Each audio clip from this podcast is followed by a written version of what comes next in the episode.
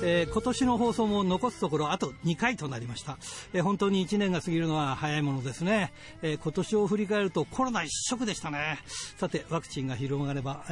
この騒動も落ち着くのでしょうか。目指せ69キロひらがなの荒井圭です。闇を駆け抜け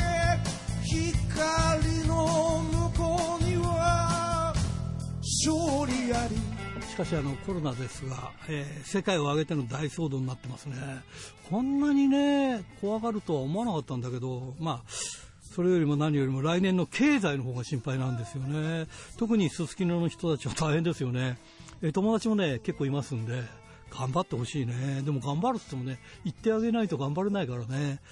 なんとか少し行きたいとは思っておりますが。ということで今週も元気に張り切ってまいりましょう。まずはこちらからです。噛みしめながら戦う敵は己だけ、チャンピオンベルトだけじゃない大事なもの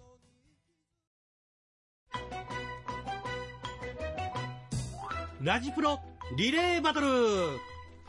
今週のリレーバトルは金本浩二選手からバットマックス藤永選手へのバトンタッチです。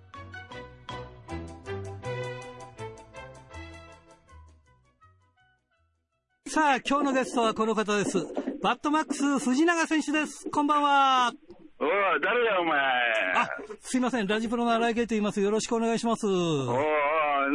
これどっからかかってきとるんや。これ北海道札幌なんですよ。北海道札幌。はい、すいません。札幌大変やんけ今の。そうなんですよ。電話なんでちょっと勘弁してください。いや大変やかもしれんけどな、今頑張り時やからな。そうですね。みんなで一緒に頑張ろうや。ありがとうございます。金本選手から怖いぞ怖いぞって散々脅かされたんで。兄貴からか。そうそうそう、兄貴から連絡あったわ。なんかおもろいラジオやっとるらしいの。そうなんですよ。それでちょっとおっかなびっくりなんですけど、ちょっと電話かけさせてもらって。ほんで何の用やねん。いやいやちょっと金本選手からつながったのでいろいろとそのバットマックス選手が今どういうふうに活動してるのかとか、その辺ちょっと聞きたいなと思いまして今。活動もなんもお前人殴って終わりやんけ。それ酒飲んだら終わりやんけ。それでそうですけども、それで何やん、そういう活動や、それしかないわ。そうですけど、ずっといつ頃からこれバットマックス藤永選手やってる。バットマックス藤永はお前去年の11月にお前メキシコで誕生したんやんけ。そうなんですか。お前そんなんも知らんのかい。いやちょっと知らなかったんですよ。お前そんな情報調べんのお前連絡してくんのお前こんなもん。すいません。すいません、私の勉強不足で申し訳ありません。メキシコで誕生したんや去年の11月に。そうなんですか。それで帰ってきて日本で日本人で日本語喋ってるから日本人だということでよろしい。それは分からへん。それは分からへん。完璧に関西弁ですよね。いやちゃう俺もスペイン語やスペイン語。なんかもう完璧に関西弁だと思うんですけど。ほんまかいや。だからやっぱ関西出身。適当に言うとんちゃうやろな。違いますが。お前メキシコから帰ってきたらお前そしたらすぐコロナや。あら。そうですよね。暴れ倒したろう戻ったらもうすぐコロナになっても暴れたりひんわ今年はほんま。じゃあ上がるリングも限られてきてるっていうことですよね。芝居でお前酒飲んでお前そういう人生、最高やろ。そうですけど。もうお前そんなんしょうも全然できへんやんけ。もう試合中止でよ。そうですね。そうするとあれですか、夜はお酒飲むことが多くなるわけですか。そうなると。いや夜はじゃあ昼から飲むに決まってるやんお前。でもなんで夜飲まなかったら昼から飲んどるわ。そうですか。で夜になるとどっかいろんなバー行ったりとかして飲み倒すんですか。そりゃそうや。神戸やったらお前こっち神戸やから神戸やったらリングソウルやんけ。そうですね。当たり前やろあんなもん。リングソウルは僕も存じ上げてるんですけど、有名なマスターいらっしゃいますよね。そらリングソウルはもうなもうすぐ22年やっとんや。すごいですね。お前なもうそこでお前酒飲むにはやっぱ昼間どっかで暴れなあかんやろ。そうですけどね。なんか同じような名前の方がマスターとかやってらっしゃいませんでしたっけ。俺知り合いでおんねんや。そこマスターがおるわそこリングソウルの。よくそこで言ってみれば飲んだくれてるわけですか。そうや、そうや、そこでもうな、ちょっといろいろな、悪だくみしとんや、わしは。ああ、そうですか。もし、こう、お知り合いだったら、その方にもお話を聞きたいなとか、思ってんですけど。ちょ、待てよ、金本の兄貴から、お前、俺に指名あったんちゃうんかいや。いや、そうなんですけど、はいはい。いや、まあ、俺の話もいらんのかいや。いやいや、そんなことはないんですけども、まあ、いろいろと幅広くお話伺えればな。もう変われ言うんか。え？もう変われ言うんか、お前。いやいやいやいや、まあ、そんなことはないんですけども、いやどうしたもんでしょうか、この前。何がしたいんや、わしに聞くことないんかも。いやいや、もう何年プロレスやってらっしゃるんですか、まあ。そんなもん、生まれた時から戦っとるわ、こっちは、ボケ。素晴らしい。そんなもん何年やってるとか、関係あれへん。プロレスも喧嘩も全部一緒じゃ。ああ、そうですか。でも、メキシコ行ってプロレスラーになった。メキシコで生まれたいうだけや。別によ、そんなもんお前、わしはもう生まれた時からお前、ずっと戦っとる赤ちゃんの頃から。まあね、どこに出てるかでプロレスラーじゃなくて、もう戦ってればプロレスラーですもんね。そりゃそうや、あんなもん当たり前やんけ、お前。しょうもないこと聞くなよ、お前。いや、すいません。いや、もう。もうええわ、もうちょっともう藤原マスター変わるわ。あ、すいません、ありがとうございます。めんどくさい。はい。もうかけてくんなよ、ボケ。すいません、失礼しました。マスターいらっしゃいますか？あ、もしもし。はい。お疲れ様です。リンソール藤永。ああ、どうもどうも。はい、どうも。今、ちょっと、バッドマックス藤永選手にちょっと。はい、ちょっとなんかもう今、ちょっと表出ていきましたね、ちょっと。はい、もうすいません、ちょっとね、失礼な方なんで、本当にすいません。いやいや、ありがとうございます。藤永さんのことはよく、存じ上げてて、ああ、そうなんですか。ありがとうございます。プロレスファンでしたら、リングソールは神戸名物ですもんね。もうね、もうそう言っていただければ、本当にやってきた甲斐があります。バットマックス選手が言ったんですけど、もう22年目ですか。はい、そうなんですよ。もうオープンしてからもう22年、私ももう当時20代だったのが、もう今50代になってます。はい、場所もなんか一回変わられてますよね。はい。場所変わられてますよね。そうなんですよね。ちょうどうちが、高架下で営業してる店だったんですけども、はい、そこが、耐震補強工事で、はい、ずっとJR の高架下なんですけども、はい、立ち退きがありまして、はいはい。で、今年の、3月に、一回そこの場所、元があった場所を出まして、はい、今の現在の場所に移転しました。なるほどね。はい。藤永さんは、プロレス、リングソウルっていう名前で、プロレスバーやってらっしゃるくらいですから、ずっとプロレスに関わっていらっしゃいますよね。いろんな意味で。そうですね、もうプロレスに関しては、もういろんな形で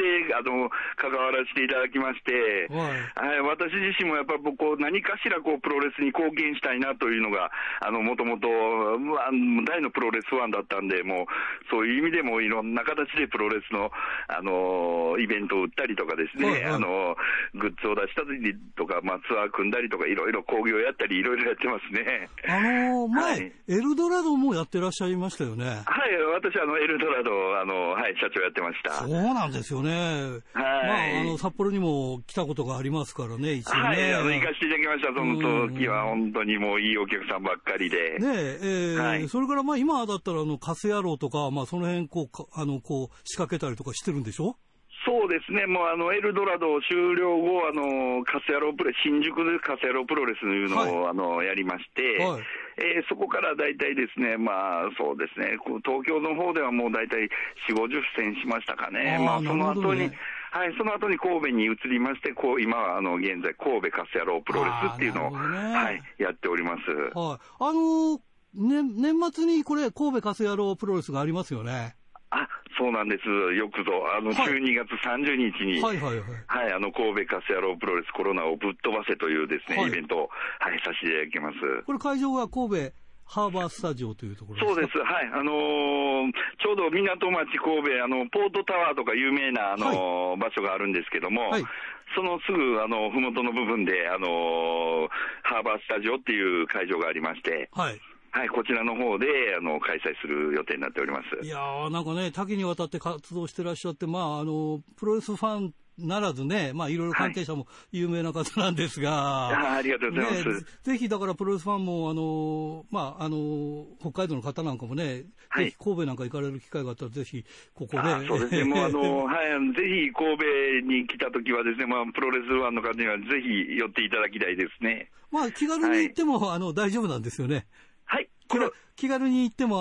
まあ、怖いプロレスラーもいたりはしますけど大丈夫ですもうとりあえずバッドマックス藤永も出禁にしてますんでうちの店はい、はい、もう来たらすぐ追い返しますんでそこは大丈夫です。そしたらぜひね、はい、行ってやっていただきたいと思いますよね、はいはい、またこの神戸カス野郎プロレスもですね、はいはい、今回の12月30日が、はいファイナルということであそうなんですか、はい、最終興行ということでやらせていただいてます。あ、ということはカス野郎プロレス自体がなくなるということなんですか？そうなんですよ。カス野郎プロレスがもうこの12月30日のハーバースタジオ大会でもう一旦終了ということになります。じゃあぜひぜひ行かないとダメですねこれね。ああ、ぜひ来ていただきたいですね。あはい。これまあ全国で聞こえてますからね。ぜひまあお近くと言わずまあ行ける方はね行っていただきたい、ね、ちょっと GoTo 使えないのがちょっと悲しいんですがそうですね、まあねなかなかねレインボーからは難しいかもしれないですけど、ぜひですね、はい、行って、最後、カス野郎プロレスで、年を迎え、はい、新しい年を迎えるっていうのはねいいかと思いますね。そうですねまあ紹介していただきました金本浩二選手だったり、はいはいあるいはもうまあ、もともとドラゴンゲートで活躍した、ブラザーヤッシー選手や、はい、ダブプロレスの軍曹選手、はい、あとゼロワンの久保田ブラザーズとか、はい、いろんな選手がバラエティーに富んだ選手が参戦しますので。はいはい、ぜひ、はい、お楽しみ見ていただきたいですね。はい、はい、わかりました。まあ、そうこうしてるうちに、ちょっと時間が来てしまいましたので、はい、次の方を紹介していただきたいんですが、どなたを紹介していただきます？そうですね。そして、このカス野郎プロレスをですね、はい、実際旗揚げして、こう、まあ、最初のこのプロレスのイベントのネーミングにもあります、カス野郎、はい、カス野郎という言葉ですね、を、口癖にしてる選手が、今回もですね、この12月30日も出場しますこのブラザー・ヤッシー選手、はい、わかりました、はい、にをぜひですね次のバトンを渡したいと思います。ありがとうございます、はい、ブラザー・ヤッシー選手の出演は来年となります。よろしくお願いします、はい、それじゃ最後になります、はい、全国のファンの皆さんにメッセージをお願いします。いやまあぜひね今こういうねコロナ禍で厳しい時世ですけども、ここは一つプロレスファンはですねもうやっぱただでは負けない相手の攻撃をですね全て受け止めて立ち向かっていくっていうところがねやっぱプロレスファンにもあると思うんでね今回、ぜひですねこのコロナをぶっ飛ばして、プロレス界をまた盛り上げていっていただきたいと思います。は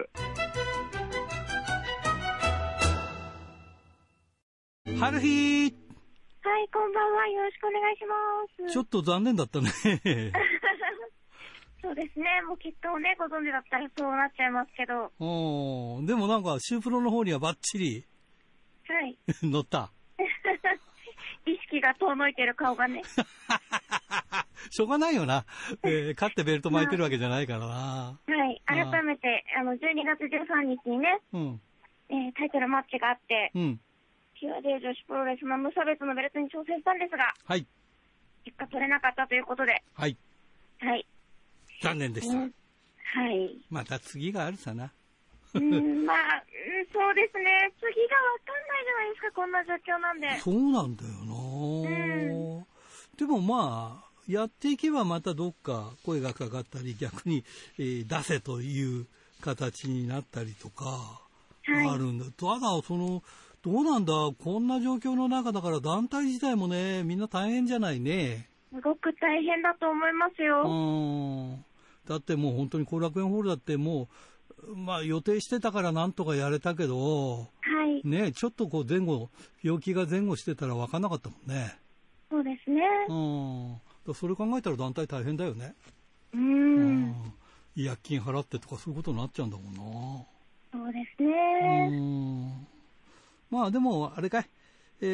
大体こうピークというか今年の大きな仕事はここが大体まあ、最後かなっていう最後っていう感じでしたかですかね、はい。うんあとは試合はあと2試合3試合ぐらいありそうですあ、はい、いいよね、まあ、フリーだから仕事しないとね、うん、ダメだそうですね、うん、今年やっぱり試合減ったはいということは、まあ、端的に言うと、お給料が減ったということですかまあ、そうなりますねギャラが減ったということですねでもなかなかフリーは大変だよねなんかじゃあどこをさ閉めるとか言われてもねうんまあもう生活費をねちょっといつもより節約して生活したりとか変えていくしかないですけどあと月20万貯金してたけどいや今月は貯金できないなとか言ってみたいなそんなこと言ってみたいはいね、この間でも後楽園ホール上がって、はいうん、でまあ実はその前の大会もピュアジェ女子プロレスでは、うん、後楽園ホールでメインイベントで試合してたんですよね、うんおうおうはい、8月ですね、はい、でその時は、まあ、タックのベルトを結局防衛できなくて、うんまあ、後楽園のメインには本当に相性が悪いなという感じなんですけど、まあ、それって時期的なものもあるんじゃないかね後楽園やるときは時期的になんかそういうその、まあ、上半期のピークとか、うんうん、年末とかでそういうこともあるのかなっていうかというかおそらく、うんうん、メインイベントってことは、うん、勝ち負けがものすごく難しい勝つことが大変な試合が組まれるそうだよなことはねあるので、うん、そうそうそうで、まあ、前回は、正直なところ、うん、試合にも負けたんですけど、うん、その私たちの試合の前が、うん現チャンピオンの、まあ、レオン選手の記念試合で、うんはいはい、レオンさんは身体能力も高いし、うん、でさらに対戦相手にアジャコングさんとか、うんレジェンドの方もいたりして、はい、ぶっちゃけもうそこに持ってかれちゃった感じがあってあなるほどね、はいうん、試合の敗北だけではなくって、うん、試合感みたいな、うんうん、会場の空気自体でもう飲まれちゃったなっていうのがあったのであるよねその敗北感っていうのが実は結構ずっと引きずってるトラウマのようになっててあららららららだったんですけど今回後楽園でまたメインに立って、うん、お客さんが面白いぐらいについてきてくれておーすごいねそう歓声出せないからまあ渋みだったり手拍子だったりおうおうそういうところでお客さんの気持ちを、まあ、こっちもね押し量るしかないんですけどおうおうおう無理やり乗せられてる感じではなくて、うん、お客さんが自然と自分からやってくれてるような手拍子だったり、うんうんまあ、渋みだったりっていうのを感じることができたので、うんまあ、会場を味方につけられたっていう点では、うんまあ、前回のトラウマを払拭できて、うん、試合には負けたけど、うん会場の支持的には勝てたかなっておなんかいうところで時代は春日だね ありがとうございます2001年は春日かもしれないな実は週刊プロレスに、まあね、私のページが2ページ使って試合の写真とリポートが載ってるんですけど、うんはい、それ以外に各団体の MVP っていうのが載ってるページがあって、うん、でピュア J のページは、うんまあ、今回シングル私が挑戦して勝てなかったレオン選手が MVP として載ってるんですね、うん、なんですが文章のことで書いてあるのは、うんまあ、その新井さんという記者さんと私が相性がいいっていうのはあると思うんですけど、うん、新井さんは文章では半分以上私のことを書いてくれてるので、ねはいうん、そういうのは必要だと思うよな、うんうん、大切だと思いますよねで、まあ、書いてあることが、うん、この記事を書いてる時点では12月13日の結果は分からないけれども、うんまあ、結果と活躍次第では、うんMVP はひっくり返る可能性もあるって書いててなるほど、ね、もしそうだとしたら、うん、私は団体に所属してないので、うん、それで団体の MVP を持ってくっていうのも面白いし、うん、あとは、うんまあ、12月13を見て、うん、本当の MVP は誰なんですかっていうのをもう一回新井さんに聞いてみたいなって。ああ、なるほどね。いう考えがありますね。あ、ちなみに新井さんっていうと俺のことだと勘違いする人もいるんだけど、新井博史記者ですもんね。あ、そうですね。漢字がね、そうそう新しいに色のいで、そう僕と一緒なんだけどね、その漢字はね。そこは一緒か。そこは一緒なんだ。そうそうそう、うん、K か広志の違いなんだね。はい、だから僕は広志くんって呼んで、彼は K さんと呼んでるんだけど、まあそんな長い付き合いなんですね。長い付き合いなんです、ずっと、うん、もう20年くらいの付き合い、みちのくの初期の頃からの付き合いで、彼はみちのくのずっと担当やったりもしてたから。そうなんですね。外人担当ね、彼英語喋れるから外人担当やってるんですね。うん、はい。そうですか。ぜひぜひ味方を多くした方がね、やっぱりこう、フリーとしてはやっぱりね、大事ですよね。じゃあ、あれ、まあ一応なんか、僕は見てないんだけど、まだね、はい、まだ見てないんだけど、その春日の乱は一時、お預けみたいなことになってるけど、まあ、来年はまあ、じゃあ、これをどっかいろんなところで春日の乱が勃発するという感じになるのかな。そうでしょうね。まだ今のところは考えてないですけど、まあ、ただ、キュアジェンに関しては、春日の乱は、また春日の変とか、事変とか、名前を変えて続けようかなと思ってますがいいかもしれないな。はい。やっぱりなんか全員となんかやるとか言ってたんでしょ。そうなんですよ。もともとはね、それはシングル全員とやって勝った上で、キュア J のタイトルに挑戦だったら文句ないかなと思ってたんですけど、それがコロナで頓挫して半分ぐらいできなくなって、じゃあまあそれちょっと、やり直さないとダメですね、きっとね。そうですね。やり残した乱、やり残しの乱みたいなさ、来年はそこからまず始めないとダメかもしれないな。そうするとチャンスが広がってくるかもしれないよね。ちょっとキャッチーなフレーズを考えた上で、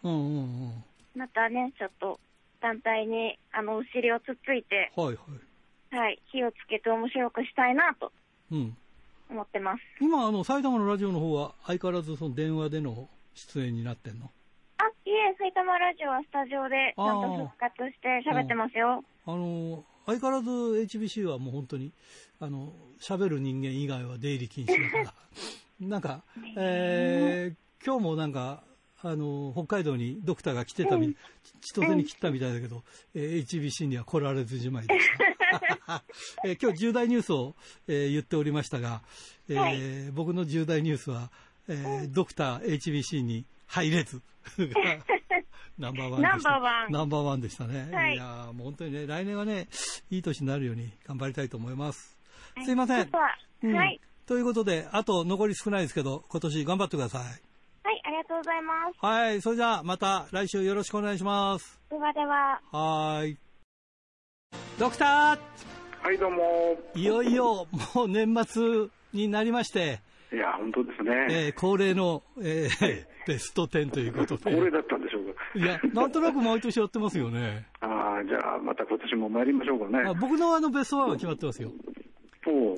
コロナで、ドクターが HBC スタジオに入れず札幌駅から中継って目の前にいるのにいやいや、すごいね。こういうこともあるんだなってことですね。ところで今 どちらにいらっしゃるんですか？今ですね、千歳空港のロビーの隅っこの方からお送りしております。何、里帰りなの？戻ってきたところなんですけどもね。なんかもう、札幌危ないって言われてんだから、わざわざ来なくても、東京もまあ、一緒か。そういう意味ではね。はい。それじゃあ今年。外出はしませんので。はい、わかりました。まあ、それはお医者さんですからね。はい、早速参りましょう。はい、じゃあ、お願いします。第10位。ああ、音が出ましたね。それで第10位ですけれどね。はい。第10位、今年も、東京スポーツ新聞社、発表、プロレス大賞発表されるも、我々とは今年も全く違う世界というリスナーさんがね、結構ブーブー言ってますよ。結構でも毎年だけどね、見てるのことですけどもね、見てんのかなって、他を見てるのかなっていうことを感じさせますよね。はいはい、その通りですね。例えば今年はですね、今年は、MVP というか最優秀選手が内藤哲也選手ですね。で、それから、女子では、最優秀女子選手ジュリア選手ということなんですですね。内藤選手はね、知名度高いっていうのはやっぱり否定できないですけどね。はい。この間も昨日かな、電車乗ってたらなんかね、イン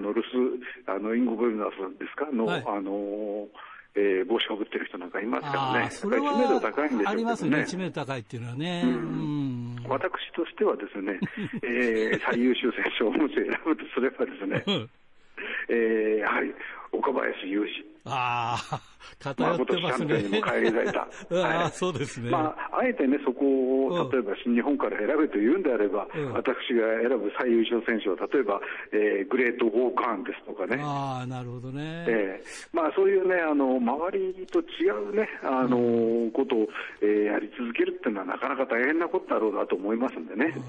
リスナーはほとんどが塩崎選手推しですね。なるほどね。それは分かる気もしますね。女子のジュリア選手もね、なんか急にドカンとね、持ち上がったんでね、行きましたけど、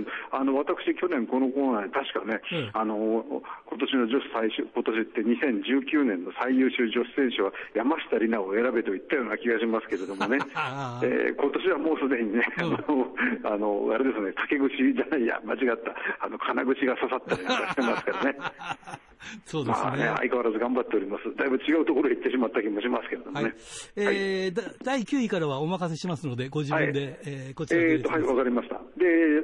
第10位に入らなかった番愛としましてはね、浅香光代さんが、逝去という。これ何かというとですね、これ私も新聞を見て初めて、そういやと思い出したんですけれども、M.A.P. という団体で、高山さんと戦ってるんですよね。高山って高山選手、ね、高山志雄選手と。はい。でもう M.A.P. って団体は何だったかというと、団体の代表は一宮正一さんということで、M.A.P. ってのはモンゴル朝青龍プロレスという名前だと。いずれは朝青龍と合体するんだということを言ってたんですけれども、いつの間にかその次にあれですね、サンデージャポンという番組、TBS 系ですね、HBC でもお送りしてますけども、出てきたときには、M.A.P. ってのは、朝青龍と全く関係なくて、これは、世の中を全部こう俯瞰で見ましょうという、マップという地図の意味ですと言い張ってですね、気がついたらそのまま団体ごと消えていたというですね、謎の団体、あれが2010年といいますか、丸10年経ったということですかね。そうですか。これ、番外ですね。それでは行きましょう。第9位。第9位、我々も大好きなですね、武田正史選手が、長期欠場というね。これはね、2月の3日には GCW というね、外国人を呼んだアメリカ、人主体の興行で、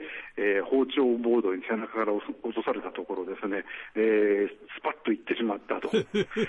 から7月の28日にはそのフリーダムズの興行でキングオブフリーダムズの、タイトルマッチを杉浦選手と行った時に、蛍光と束を、杉浦選手の背中に置いて、エルボーを出したら自分の右の脇腹が切れてしまったと。これはね、やっぱり葛西選手もそうですけれども、なんていうんでしょう、トンチとかね、ひらめきとかっていうのはデスマッチじゃなくて、凄惨なデスマッチ、ドン引きするようなことを俺は目指したいんだということをね、言ってましたからね、どうしても避けられないところかなというふうには思いますけれどもね、やっぱりね、できればやっぱり欠場はないに越したことはないですからね。今は復帰しましたんでですね、もうそういうところには気をつけて頑張ってもらいたいなというふうに思いますね。それでは第8位。第8位は先ほども出ましたけれども、スターダムがですね、ジュリア選手を中心にしてドンと出てきたということですね。なんかね、シュープロの表紙になったりとかね、そんなこともありましたし、やっぱりね、これは後から出てくるニュースにもつながりますけれどもね、ブシロードグループに入ったということで、今度なんか3月3日には、武道館大会を行うと。その時には何ですかね、相川瑞希選手が一夜の復帰だと、一夜限りの復帰をするというね、話ですからね。年聞いてびっくりしましたよ。どうなるのか気になる感じもしますし、ならない感じもしますし、1年ちょっと前にジュリア選手って人、僕はピュア J を見に行って、浅草の花屋敷大会見に行った時にですね、あれはもうものすごく観客席と近くてですね、リングとたまたま最前列だったんですけども、自分の膝とリングの縁とが6、7センチぐらいしか離れてないんですよね。そこにジュリア選手がセコンドに座ったもんですからね、あんな球でもうこの人を見ることはなくなってしまったなという感じがしますけど、すっかり出世したなという感じがしますけどもね。はいはい、まあね、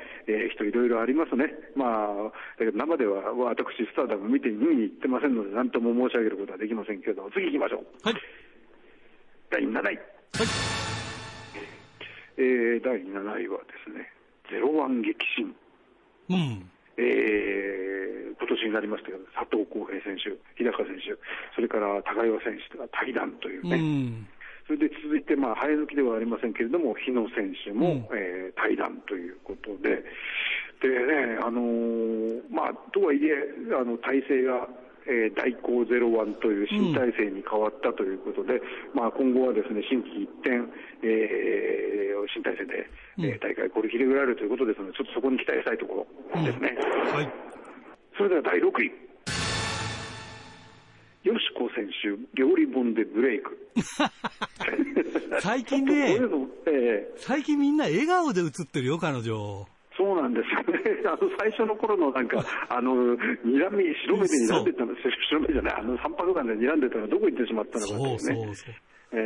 かりなんかそういう人だというね。割と可愛いんだよね。まあね、そういう感じはしますよね。で、まあ、その料理本でブレイクしたというのは、はい、そのインスタグラムだとかで、はい、まあ、なんて言うんでしょうね、そのアピールする、はい、後ろにいたのはですね、かつて我々の盟友であった今井長春さんのね、はい、娘さんである愛理ちゃん。はい、愛理ちゃんって我々言ったんですけども、もうね、20何歳ですからね、我々知ってる愛理ちゃんは幼児だったような気もしますけれどもね、早いもんですね。そうですね。はい。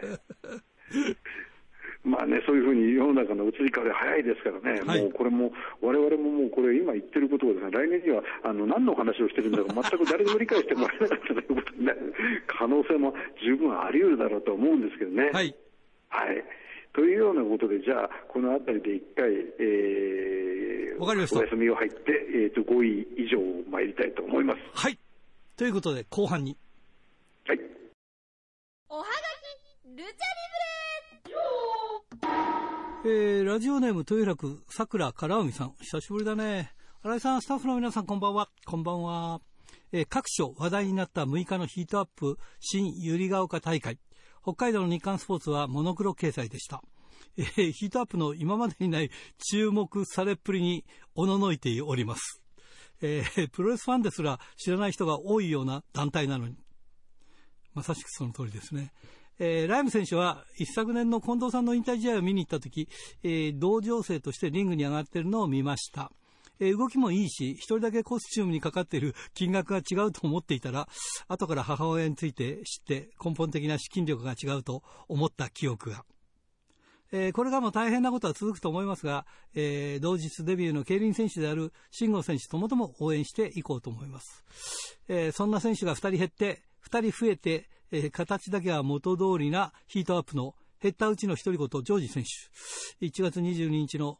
これトリプル P っていうのかな、 PPP で復帰ということで、言いたいことはいろいろあるけれど、まあまあいっぱい書いてありますが、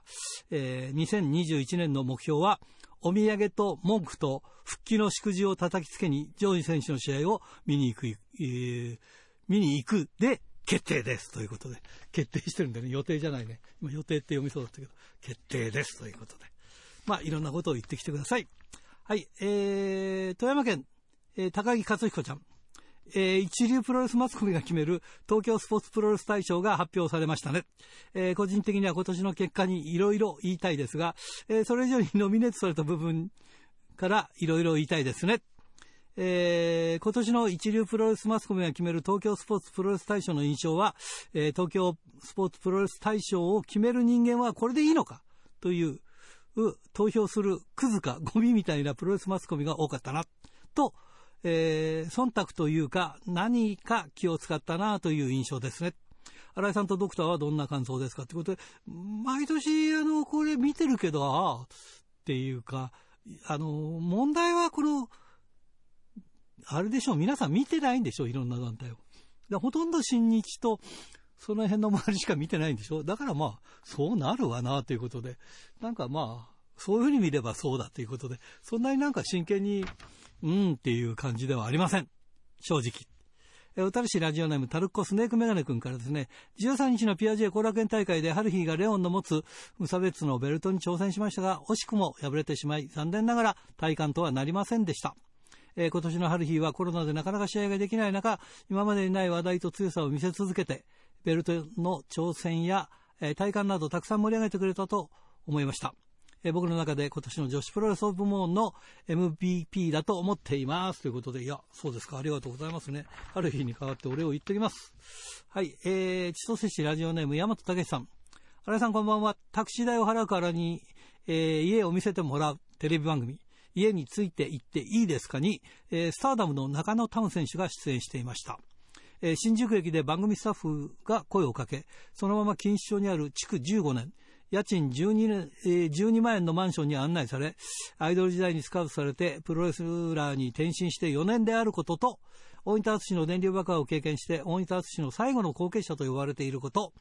ミスモンゴルに爆破バットで殴られたことも紹介されていました。あと中野選手は社長令嬢で、弟は学者であることも紹介されていましたということで、あ、そうなんだ、知らなかったな。はい、スポーツ大賞に関してはもう一個ありますよ。ラジオネーム豊田勲君、白石区ですね。19日の朝に東スポプロレス大賞が発表されましたが、新井さんの言うところのプロフェッショナルの方たちが、俺言ってるかね、そうやってね、頭を突き合わせて考えた結果がこの程度のものかって感じですね。何年か前から怒るよりも呆れてる感じで眺めていますが、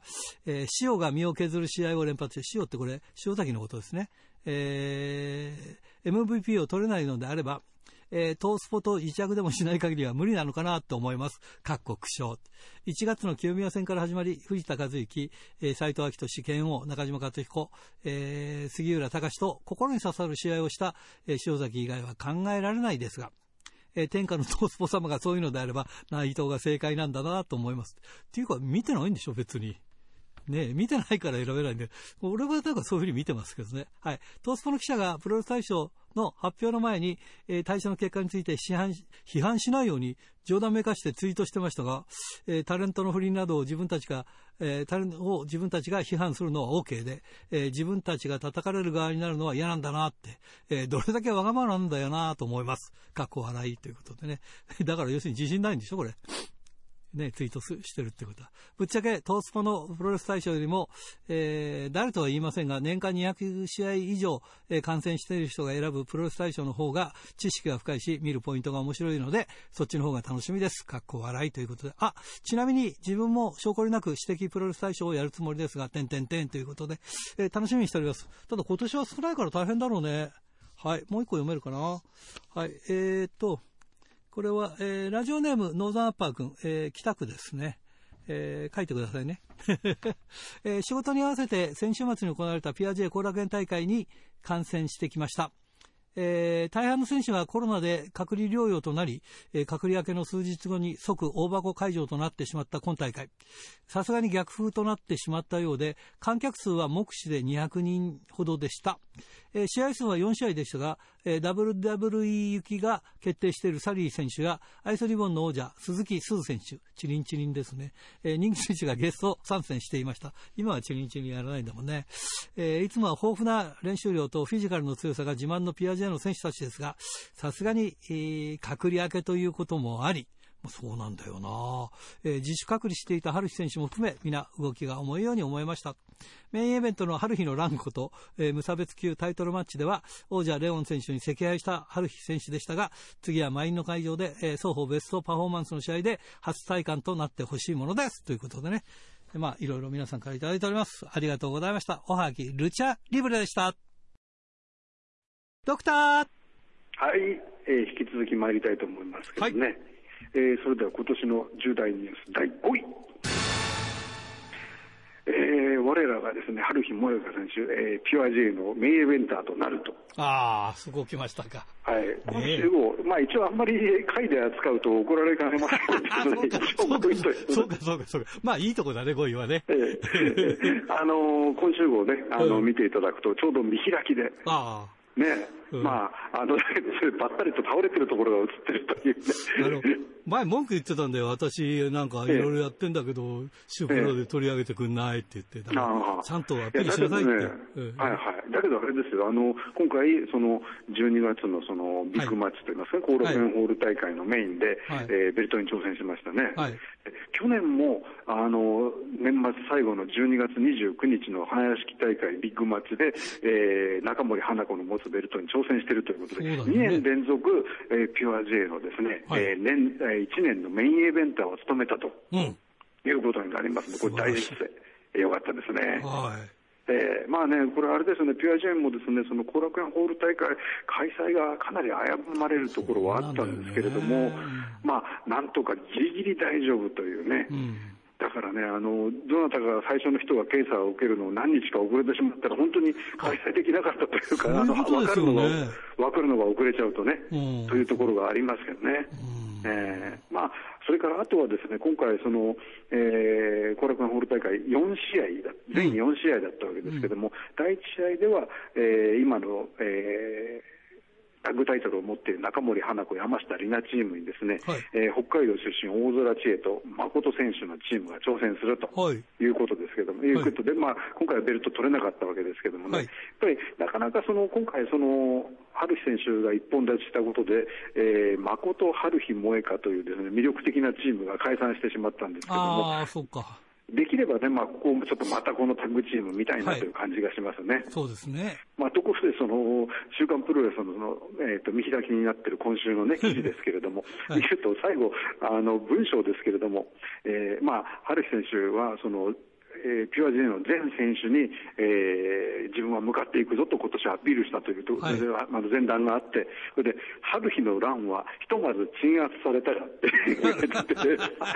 坂の上の田村麻呂かよっていう感じで、そうだね、鎮圧されちゃったのかっていう、ね、そうだね、その書き方もどうなのかと思ってしまいましたけどね。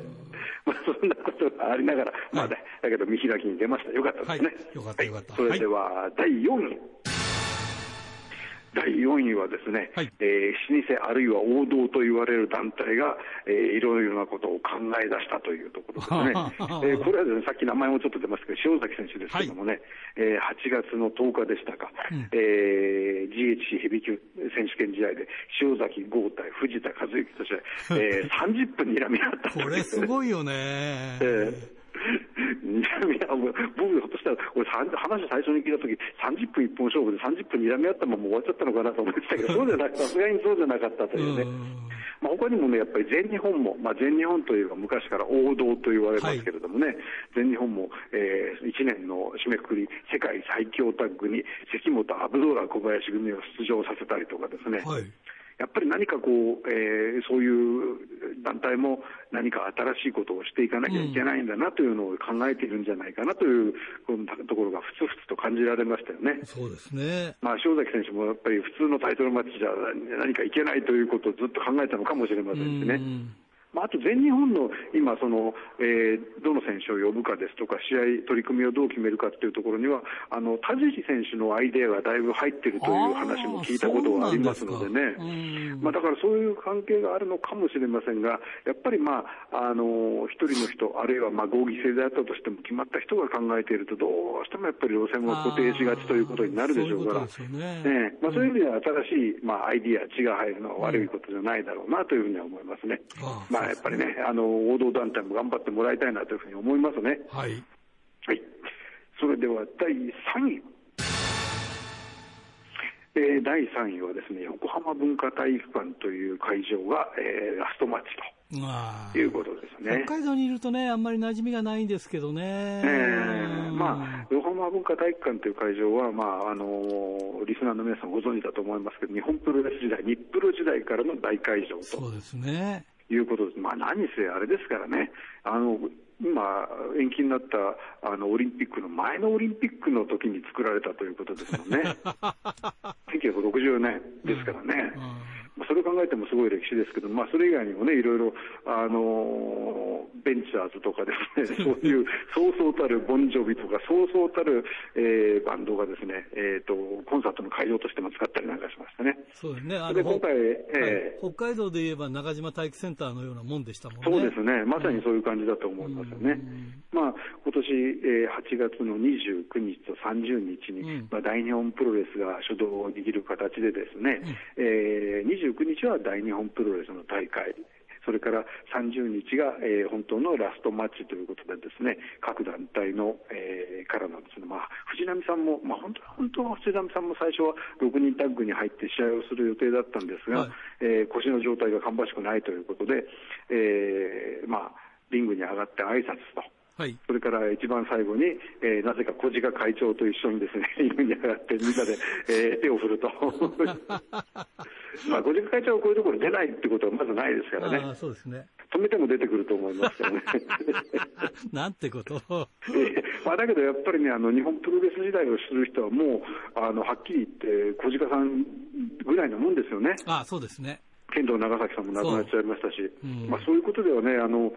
プロレスに関するあらゆるね、その歴史的なモニュメントってところが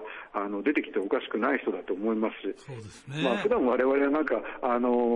変なお父さんだと思ってるかもしれませんけれどもね、決してそういう人ではなくて、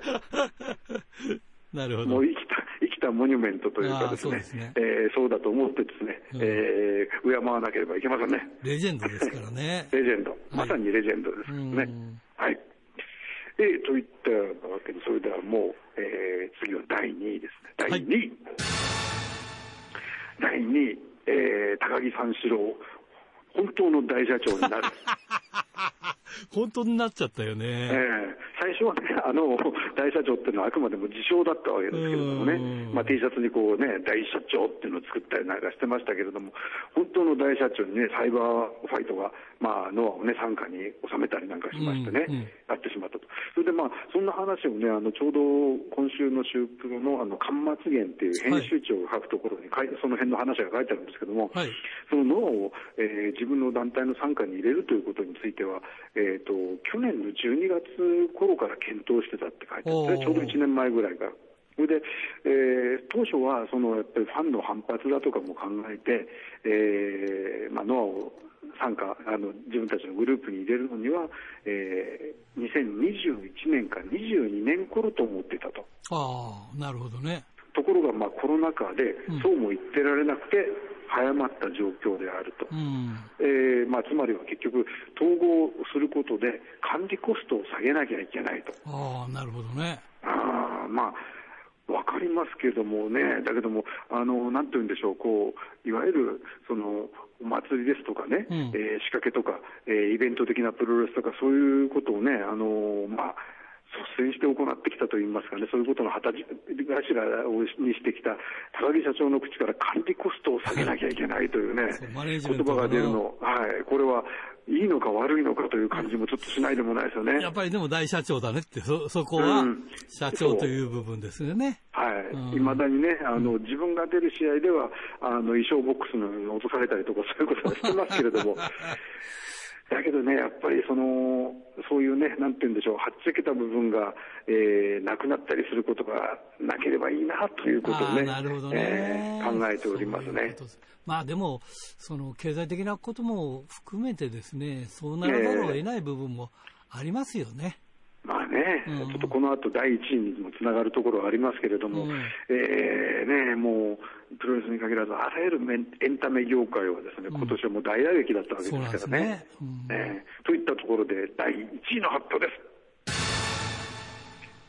第1位はウィズコロナのプロレスということでね、最初3月の時にですね、新日本とかスターダムだとかが興行を休止するといった時に、あれそうなのっていうムードでまだありましたよね。ありましたありました。で、僕が見に行った3月の1日っていうのが確か日曜日だったと思うんですけれども、大阪で、ピュア J があって、その時はなんていうかみんなまだ切実なムードではあんまりなかったですね。例えば、ちゃんとその、まあ、それは昔ながらのこう小学校の体育館みたいな形の区の体育館だったわけなんですけども、その時には試合の合間に、全員でこう、扉を全部開けましてね、まあ、昔のその体育館みたいな感じだから扉を開けるとこう風に通るわけですよね、まあ、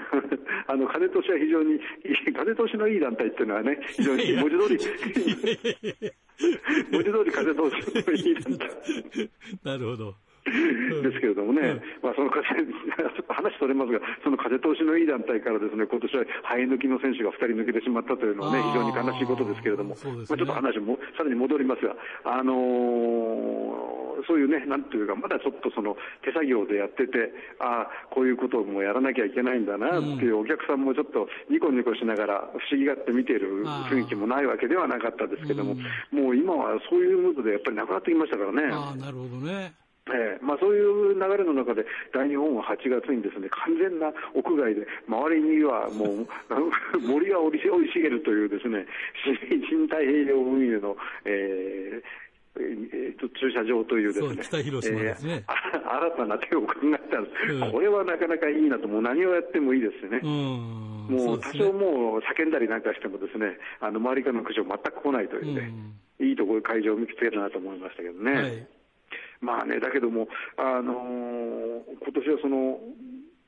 さっきちょっとお話ししましたように、あらゆるエンタメ業界がですね、そのイベントが行えないと、音楽もそうですけどね、まあ、映画も今ね、ようやくその鬼滅だとかね、ドラえもんだとかでお客さん入るということになってきましたけど、一時期はその上映も危ぶまれるということになってましたし、でそれからちょっとさっき10位で言いました東京プロレス、東京プロレスはね、違いました。東京プロレスは石川隆さんですね。あ、それは新東京か。東京スポーツ選定、プロレス大賞も今年はですね、なんと選考会がオンラインで行われたという。ああ、なるほどね。まあね、門馬さんとかご高齢でいらっしゃいますからね。ああ、そういうことか。まあ、この番組もあれですよね、まあ、そういう意味では元祖リモート番組ということでしたけど、電話使ってるからね。だけども今はもう HBC に限らずラジオ番組はあらゆるところでこういう番組になってしまいましたね。そうですそうです。ラジプロタイプになってますよ。ラジプロタイプ、もう時代の先っちょを言ってたということですね、我々。そういうことになりますけどもね、まあ、これもだけどね、いつまで続くか。それで先ほどのその今週号のね、シュープロの関東圏に戻りますけれども、まあ、最初こういうふうにオンライン、あるいは無観客のね、試合が行われたときに、まあ、これでいいのかなと思ったけども、まあ、後から考えれば、もうこれもだいぶみんな慣れてきたというようなことが書いてあるんですけども、だけどもね、やっぱりね、そのライブ感といいますか。そうだよね。会場の声援といいますかね、それを我々が楽しむだけじゃなくて、そのプレイヤーというか選手の方もその声援に後押しされて、より、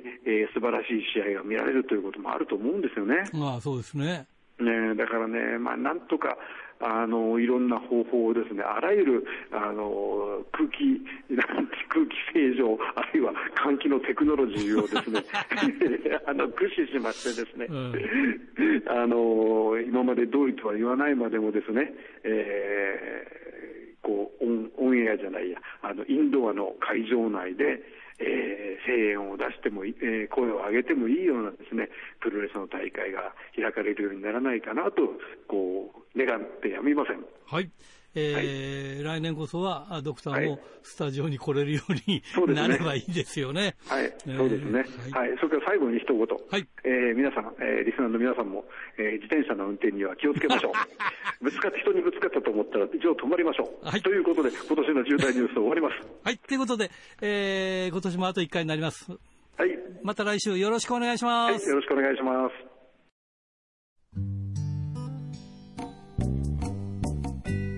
さて、先週のプレゼントの当選者を発表しましょう。